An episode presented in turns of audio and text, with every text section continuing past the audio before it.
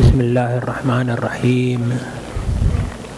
الحمد لله رب العالمين خالق الخلق أجمعين باعث الأنبياء والمرسلين وأتم الصلاة وأشرف التسليم على النبي المصطفى الصادق البار الأمين حبيب الله ونجيبه وصفيه وخيرته من خلقه أبي القاسم محمد.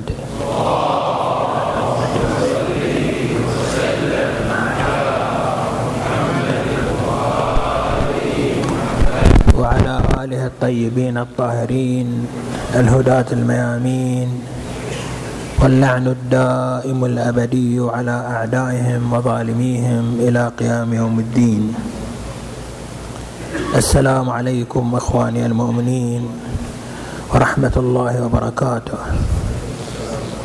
أوصيكم وأوصي نفسي بطاعة الله عز وجل وتقواه واجتناب معصيته. قال العظيم في محكم كتابه الكريم بسم الله الرحمن الرحيم. إنا أعطيناك الكوثر. فصل لربك وانحر. إن شانئك هو الأبتر. يوافق اليوم الثامن من شهر ربيع الأول. ذكرى رحيل الإمام الحادي عشر. آخر آخر أئمة أهل البيت عليهم السلام. الظاهرين للعيان.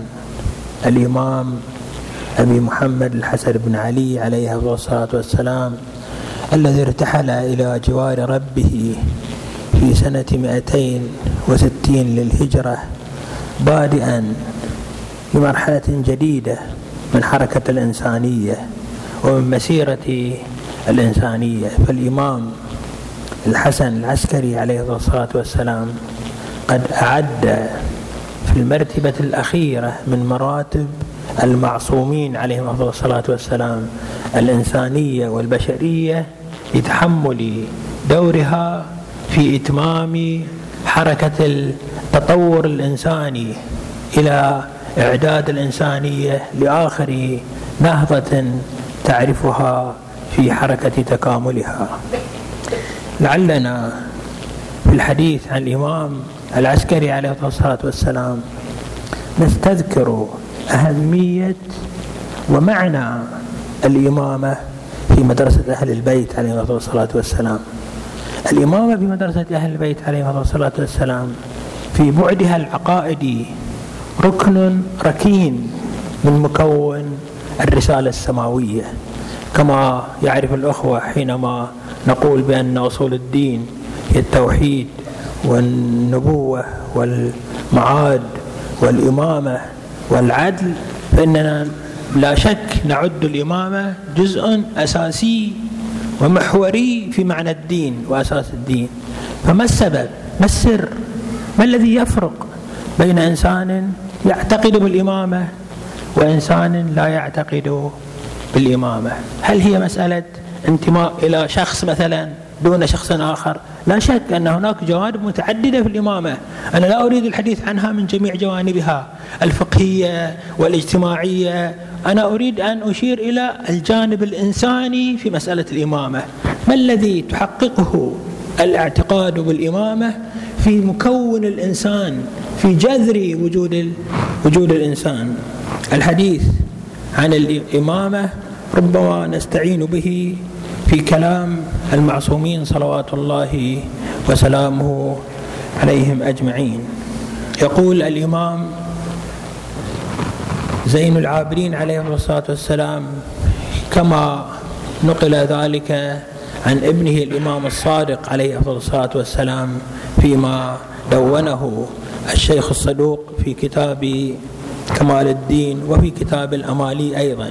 يقول الإمام زين العابدين عليه الصلاة والسلام نحن أئمة المسلمين وحجج الله على العالمين وسادة وسادة المؤمنين وقادة الغر المحجلين وموالي المؤمنين ونحن أمان أهل الأرض كما أن النجوم أمان لأهل السماء هذا تقريب لأن الإمامة هي سبيل نجاة الإنسانية فيما تسعى إليه فيما تريد فيما تريد الوصول إليه فإن وسيلة النجاة والاهتداء هي بالإمامة. ولولا ما في الأرض منا أي ما في الأرض من وجود إمام في كل زمان لساخت بأهلها. ولا تخلو الأرض من حجة ولا تخلو الأرض من حجة فيها ظاهر مشهور أو غائب مستور.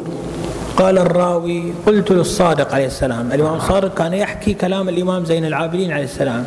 يقول الراوي قلت للإمام الصادق عليه الصلاة والسلام فكيف ينتفع الناس بالحجة الغائب المستور؟ إذا كان غائبا مستورا ما الذي يؤثر وجود شخص ما غير ظاهر للناس؟ وقال عليه السلام كما ينتفع كما ينتفعون بالشمس إذا سترها السحاب. لعلنا آه، في الحديث عن هذا الجانب نحتاج إلى أن نطوي قضايا غيبية قضايا ارتباط بالله عز وجل. ولكن أريد أن نختصر هذا الأمر فيما يعود إلى مفهومنا الطبيعي والعادي. أخواني الإنسان يتكون من عناصر متعددة في شخصيته منها العنصر الحيواني البهيمي الذي به يعيش وبه يمارس حياته الطبيعية والعنصر الإنساني البشري الراقي. لو تركت الإنسانية لو تركت البشرية بدون مفهوم الإمامة بدون حقيقة الانتماء الإمامي بدون هذا المكون الاعتقادي في شخصية الإنسان لغلبت فريسيتها بشريتها. لأصبح الإنسان وأصبحت البشرية حالها حال سائر البهائم والحيوانات التي عاشت سابقا وأندثر بعضها وربما استمر بعضها الآخر ولكن طبيعتها سوف تكون طبيعة هي أقرب إلى الحيوانية منها إلى الإنسانية. بل إن حيوانيتها وبهيميتها سوف تغلب على إنسانيتها. إذا الخلاصة إخواني الاعتقادات الحقة بالتوحيد وبالله عز وجل وبصفاته وبأنبيائه ورسله وبالإمامة مكون ذاتي في جزئي في حقيقة الإنسان. عنصر أساسي في وجود الإنسان. به يحفظ الإنسان استمراره وترقيه ويواصل طريق نجاته.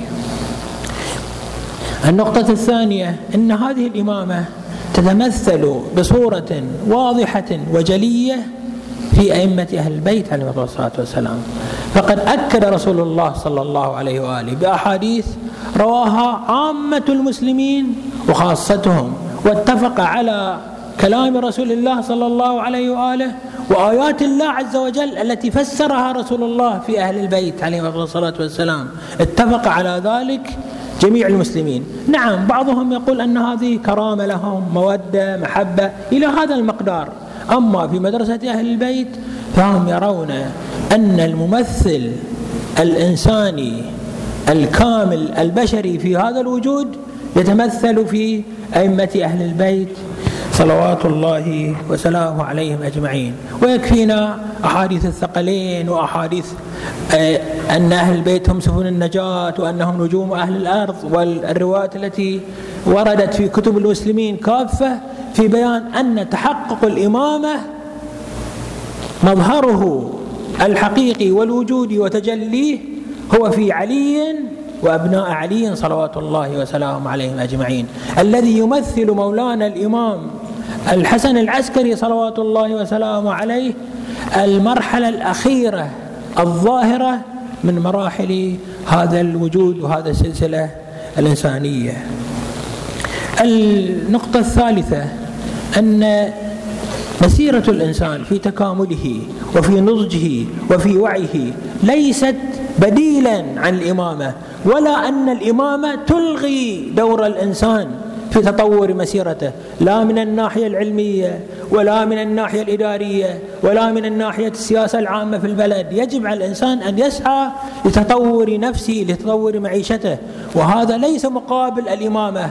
فلا يصح أن نقول أن الإنسان إما أن يكون مثلا باني على حرية الإنسانية أم على اختيار السماء.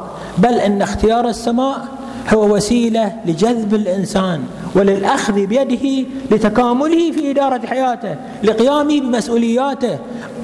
القرآن لا يلغي دور الإنسان ومسؤوليته تجاه نفسه وتجاه أبناء مجتمعه وتجاه أمته بل تجاه الإنسانية. بل يركز القرآن الكريم ويركز الدين وتركز النبوة والأنبياء عليهم أفضل الصلاة والسلام بهذه على هذه الحقائق.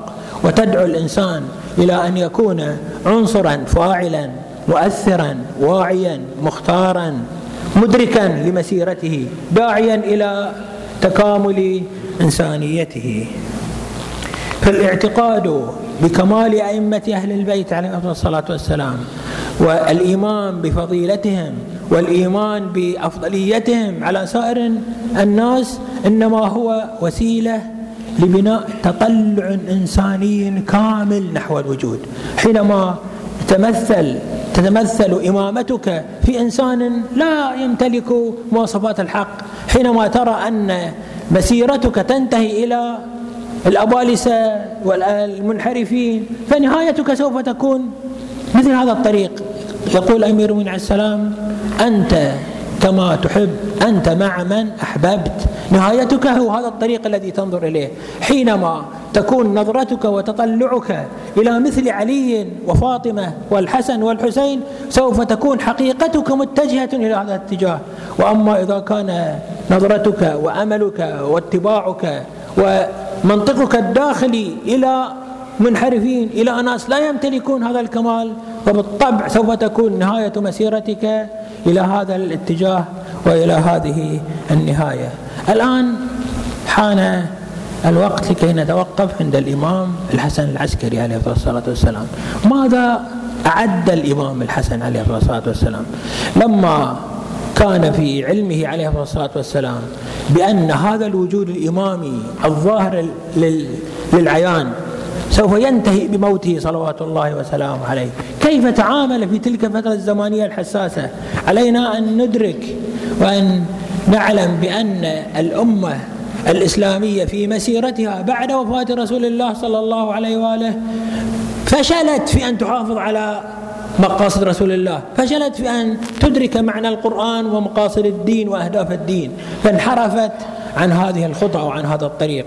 وما حدث من فتن وبلاءات في تلك الفترة الزمانية يدلنا بصورة واضحة على مقدار هذا الخلل الذي وقعت فيه الأمة الإسلامية. أول جانب من أدوار التي قام بها الإمام الحسن عليه الصلاة والسلام هو أنه تجنب الخوض في هذه الفتن تجنب إيقاع الأمة تجنب الأخذ بالأمة إلى أمثال هذه الفتن. لعل الأخوة المطلعون على الأوضاع التاريخية في تلك الفترة الزمانية من حركات منحرفة من اتجاهات من فتن من آه، إدارات سيئة في وضع الأمة الإسلامية. ما حركة الزنج وقائد قائد الزنج في تلك الفترة؟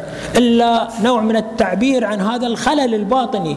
هذا آه، أحد آه، الشخصيات في تلك الفترة ادعى أنه من نسل بني هاشم وقاد الزنوج وقاد المستضعفين وقاد العبيد إلى حركة فتكت بوضع الأمة الإسلامية بلغ من ضعف الأمة وانهيارها عدم قدرتها على مواجهة رجل ومجموعة من أصحاب الفتن ومن أصحاب الأطواع حتى وصلت الأمة إلى درجات من الفقر والضعف والحاجة ربما لم تصلها أمة من الأمم في فترة من الفترات. ذكر المؤرخون أنه في تلك الفترة اضطرت بعض المدن الإسلامية في العراق كالبصرة ونحوها إلى أن تتعيش على بعضها البعض. ويأكلوا قويهم ضعيفهم. ألم نقل أن ترك الإمامة ينتهي بالإنسان إلى حالة من حالات الفريسية؟ لقد ثبت هذا لقد تحقق هذا الأمر. في تلك الفترة عاشوا من حالة الضعف والفقر والتقاتل والفتن فيما بينهم إلى أن أصبحت المدن تعيش حالات الانهيار الإنساني إلى حالات العودة إلى الحياة البهيمية. وكذلك تسلط القواد العسكريين. القواد العسكريون في تلك الفترة الزمانية. فأصبحت زمام الأمور بأيدي القواد؟ هم يختارون الخليفة يضعون اليوم خليفة وغدا يقتلونه ويأتون بخليفة آخر. في تلك الفترة الزمانية أصبحت الحالة الفكرية في الأمة الإسلامية حالة ضائعة. لقد عبثت أفكار مختلفة. بأمة الإسلام وأصبحت بعض القضايا الجزئية التي ربما محل يعني قضايا مثل قضية فتنة خلق القرآن الكريم ومحنة خلق القرآن الكريم. لقد عظمت هذه المسألة وجعلت هي أساس للاختلاف بين فئات عظيمة من فئات المسلمين وأصبح القتل بناء على الرأي في أنها هل أن القرآن مخلوق أم القرآن منزل؟ هذه قضية كانت يمكن أن تعالج بنحو فكري بعيد عن أمثال هذه الأساليب. الإمام العسكري عليه الصلاة والسلام جنب الأمة الإسلامية وجنب أتباع مدرسة أهل البيت عليهم الصلاة والسلام الخوض في أمثال هذه الأمور. آخر قضية عالجها الإمام عليه الصلاة والسلام وهي أهم قضية وهي القضية الأساسية التي تمثل امتدادا لمسيرة الإنسانية والبشرية وأملها الباقي وهو وهي وجود الإمام الحجة عجل الله تعالى فرجه الشريف.